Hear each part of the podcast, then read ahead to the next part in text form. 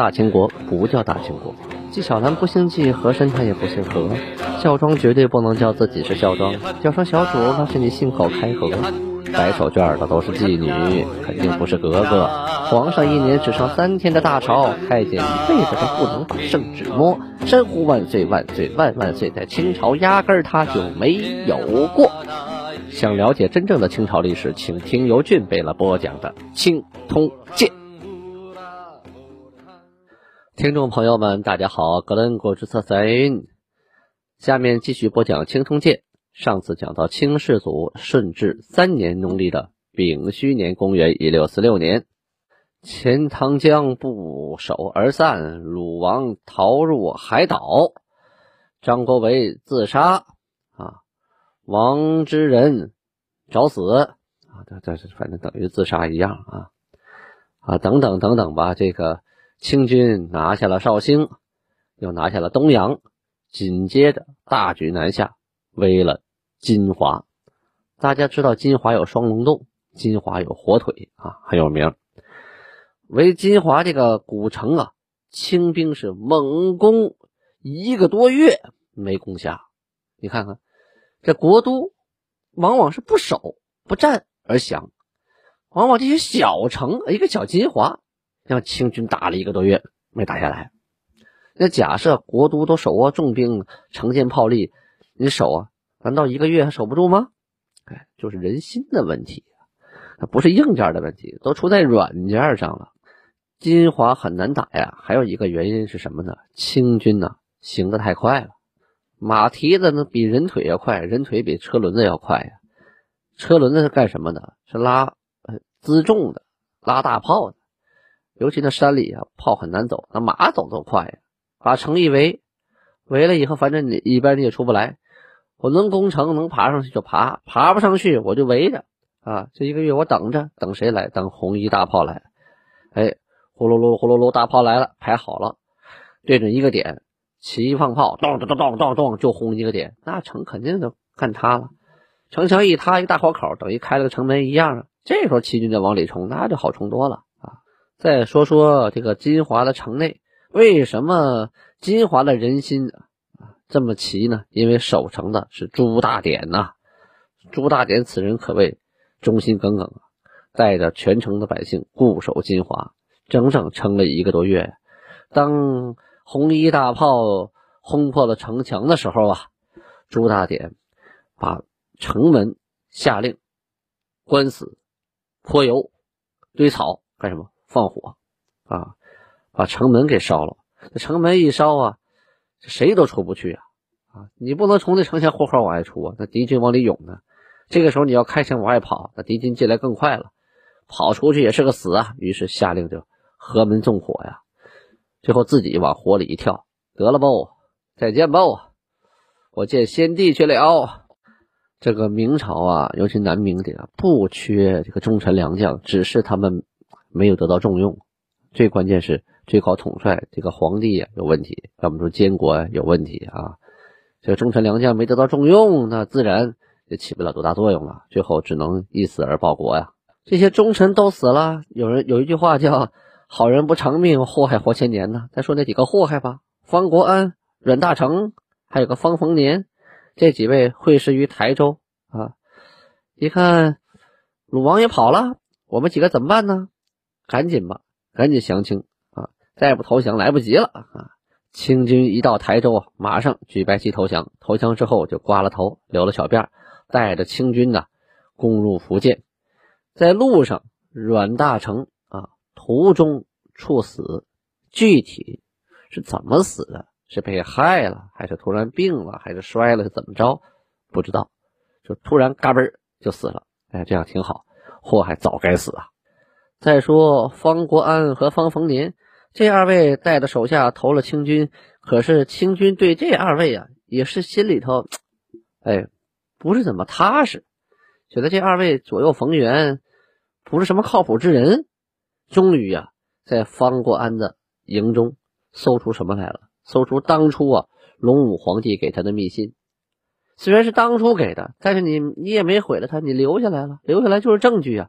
上面说你你带着清军过来，或者是你立的功，我封你这个封你那个，这是脚踩两只船，随时能反叛大清的人啊啊！那边随时欢迎他呀，这人能留吗？不能留啊！于是大军到了延平啊，秘密将二人招入帐中，咔嚓咔嚓两刀就给结果了性命。嘿，活该你当叛徒啊！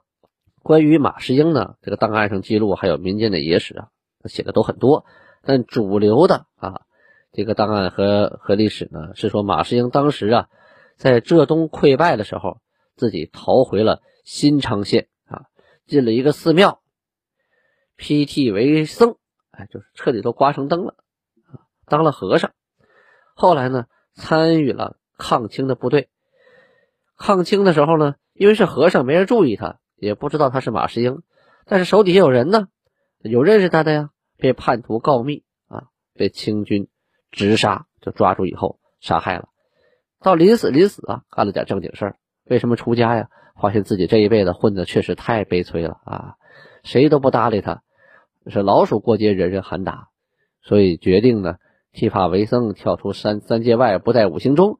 后来又参与抗清的队伍，结果他本身是个叛徒啊。被手下的叛徒给出卖了，一辈子没干什么好事但是临死临死呢啊，干了点正经靠谱的事儿。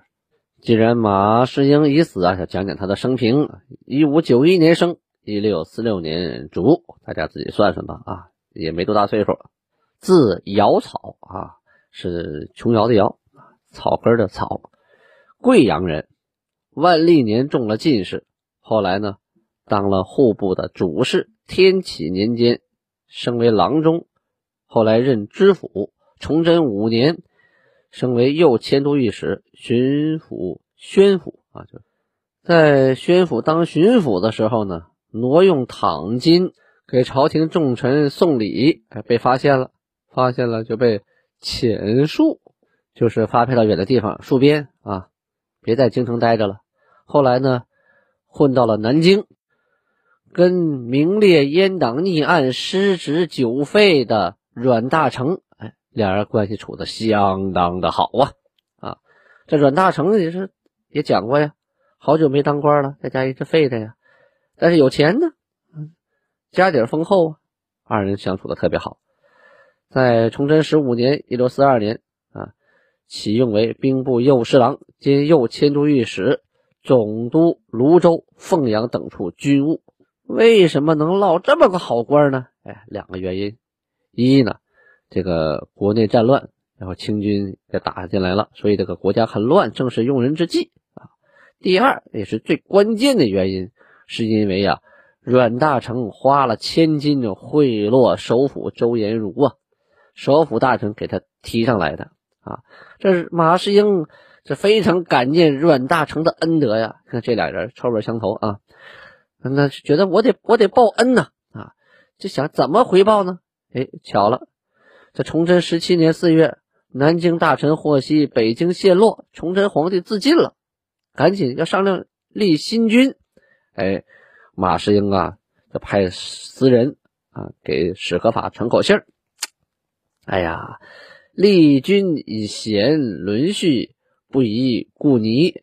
就说咱们立新君是考虑贤人，但是呢。不必要非得考虑说论资排辈儿啊，这史可法信以为真呢，就致书马士英说：“嗯，福王啊，妻不可立啊，应该立陆王。这陆王比较贤。”马士英暗中与阮大铖就密谋啊啊，内结宦官韩赞周，还有勋臣刘孔昭，还有外约总兵黄德功、高杰、刘良佐、刘泽清四镇啊，这四镇总兵不少啊。带着部队拥立福王，陈兵江上啊啊！把福王送到南京城，弘光政权确立。马士英因为拥立之功啊，被推为东阁大学士啊，但是仍督凤阳等处军务，独揽大权，排挤史可法，拥兵入朝啊，专权独断。后期又外放史可法，让史可法督师淮阳啊，在内呢启用。阉党阮大铖，就是这个终于有机会报恩了啊！倾轧东林党人，先后又排挤吕大器、姜日广、刘宗周、高宏图、徐石林等等，都因为马士英的排挤啊，罢官离朝，回家种地抱孩子啊。后来又以清逆案为名诛杀异己呀。这还不算呢，他还放纵四镇的军阀呀，跋扈殃民呢，老百姓可倒了霉了。这四镇军阀自己呀，自己随便抢啊，随便收刮呀啊。史可法呢找他要饷。他是找尽了万般理由啊，说军饷不足啊。顺治二年，弘光元年（一六四五年），撤掉了驻防江北的黄德功、刘良佐等部，西上迎击这个左良玉清军侧之兵。为什么左良玉来收拾他的呀？他把防清军的兵拿过来，为了保护自己啊，去打左良玉。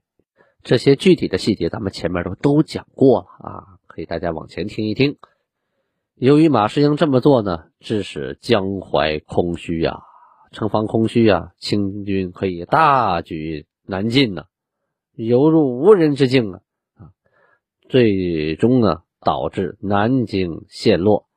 陷落之后呢，他一个人带着兵，拥着太后逃入浙江，进入方国安军中。为什么投奔方国安呢？因为他想跟着鲁王混，或者跟着隆武帝混，人家都不搭理他，都不要他啊。后来清军呢进入浙东，打入了新昌县境内啊。马士英是剃发出家，参与抗清，最终被叛徒出卖，死于清军营中。关于马士英的死啊啊，就是包括他的晚节呀，众说纷纭啊。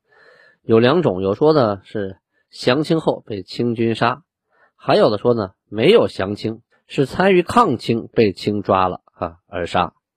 很多私家的著述啊，还有野史笔记啊，都说是前者为多啊，都说他先投降被杀的啊，呃很多很多呀，这就不胜枚举。可是执后者说的也不少，像甲乙事案呢，还有李玉球的《鲁之春秋》啊。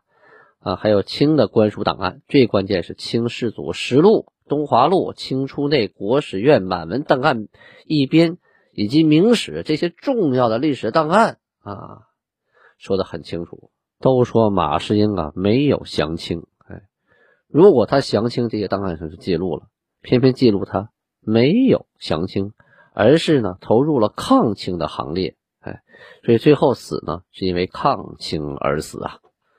具备的分析啊，马士英此人呐，也是尽力抗清啊，用实际行动想改变自己过去不佳的形象啊，死后留个好名吧。再说说阮大铖啊，生于一五八七年，卒于一六四六年，字吉之啊，赶集的集，知乎者也的知，号元海，石朝白子山桥啊，这么多号啊，安庆。怀宁人，今天的安徽啊，万历年的进士，此人呢性情聪明，有才华。天启元年呢，升为给事中啊。后来呢，忧归，忧归就是说父母啊有去世的，回家丁忧啊。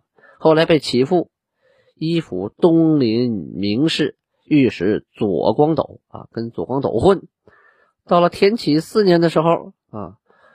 跟魏大忠俩人争利益科的给事中啊，都给事中这个这个缺，俩人都争。那魏大忠也想当，他也想当，于是呢，不跟东林党混了，这不就开始呢，州府阉党魏忠贤啊，找那边那边权力大呀啊。可后来呢，又担心这个阉党长不了啊，呃，没过几个月呢，又回来又投靠东林党啊，这反复叛呢。就那时候朋党之争啊，实在看不清他到底跟哪头混能靠谱啊。崇祯元年（一六二八年），被升为光禄寺卿，后来呢被阉党弹劾，啊，罢官了。第二年，名列逆案，赎罪削之为民，隐居南京。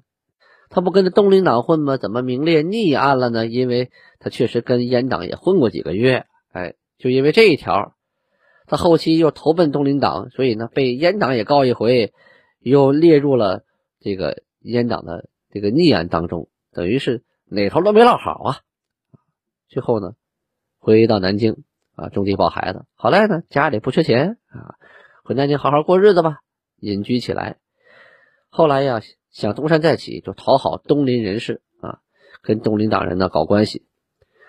在崇祯十一年的时候，东林党人呢为了防止这位的渗透啊，特意写了一个公告。这公告叫什么呀？叫刘都防乱攻劫。刘都指南京，防乱是防谁？就防，防阉党的那个余孽，就指防他啊，阮大铖。攻劫啊，就是大家都看看这个公告啊。予以声讨他，他一看完了，自己苍蝇不叮没缝的蛋，这蛋真没缝，怎么办？闭门谢客呀，隐居在城南牛首山。哎，这时候遇到马士英，两个人呢深为交好啊，都是混的最惨的时候啊，两个人就是一肚子话呀，怎么说都对脾气。在崇祯十五年，周延儒啊升为首辅大臣，这个阮大铖和他有一定关系啊。于是拿出重金，以图东山再起，想重新当官可此时呢，周延儒说了：“你呀，在逆案上有名啊，你跟这个嗯魏忠贤混过呀。现在崇祯皇帝他就恨这种人呢，所以没法启用于你啊。”阮大铖转念一想，我出不来，我推荐我兄弟马士英啊。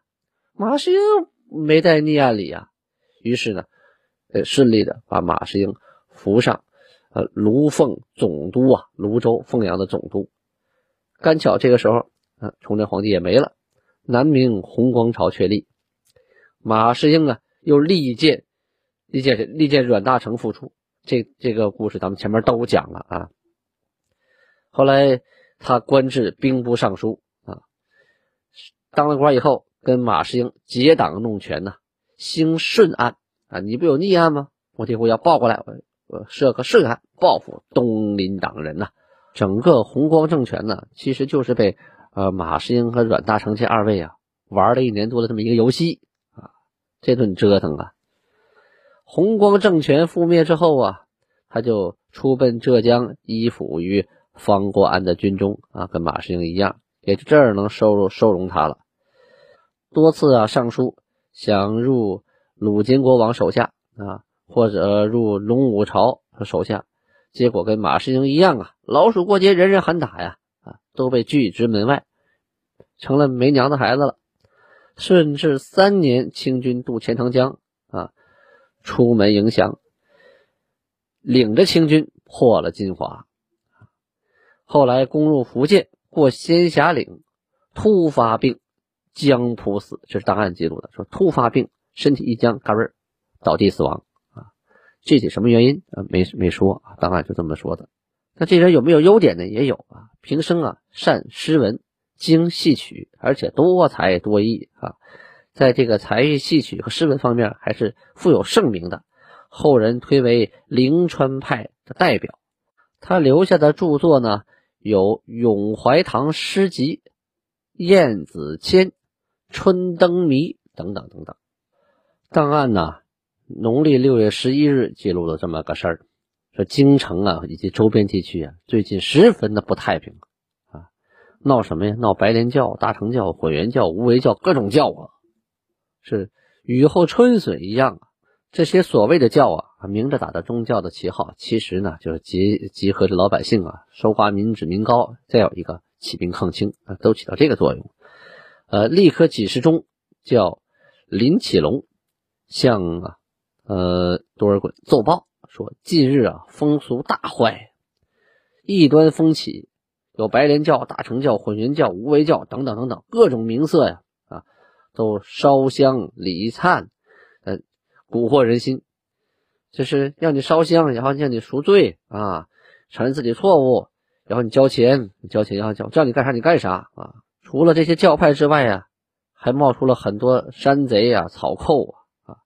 都是一些奸民乱党，全都是社会不稳定因素啊！这么多因素冒出来，可怎么办呢？咱们下回接着说。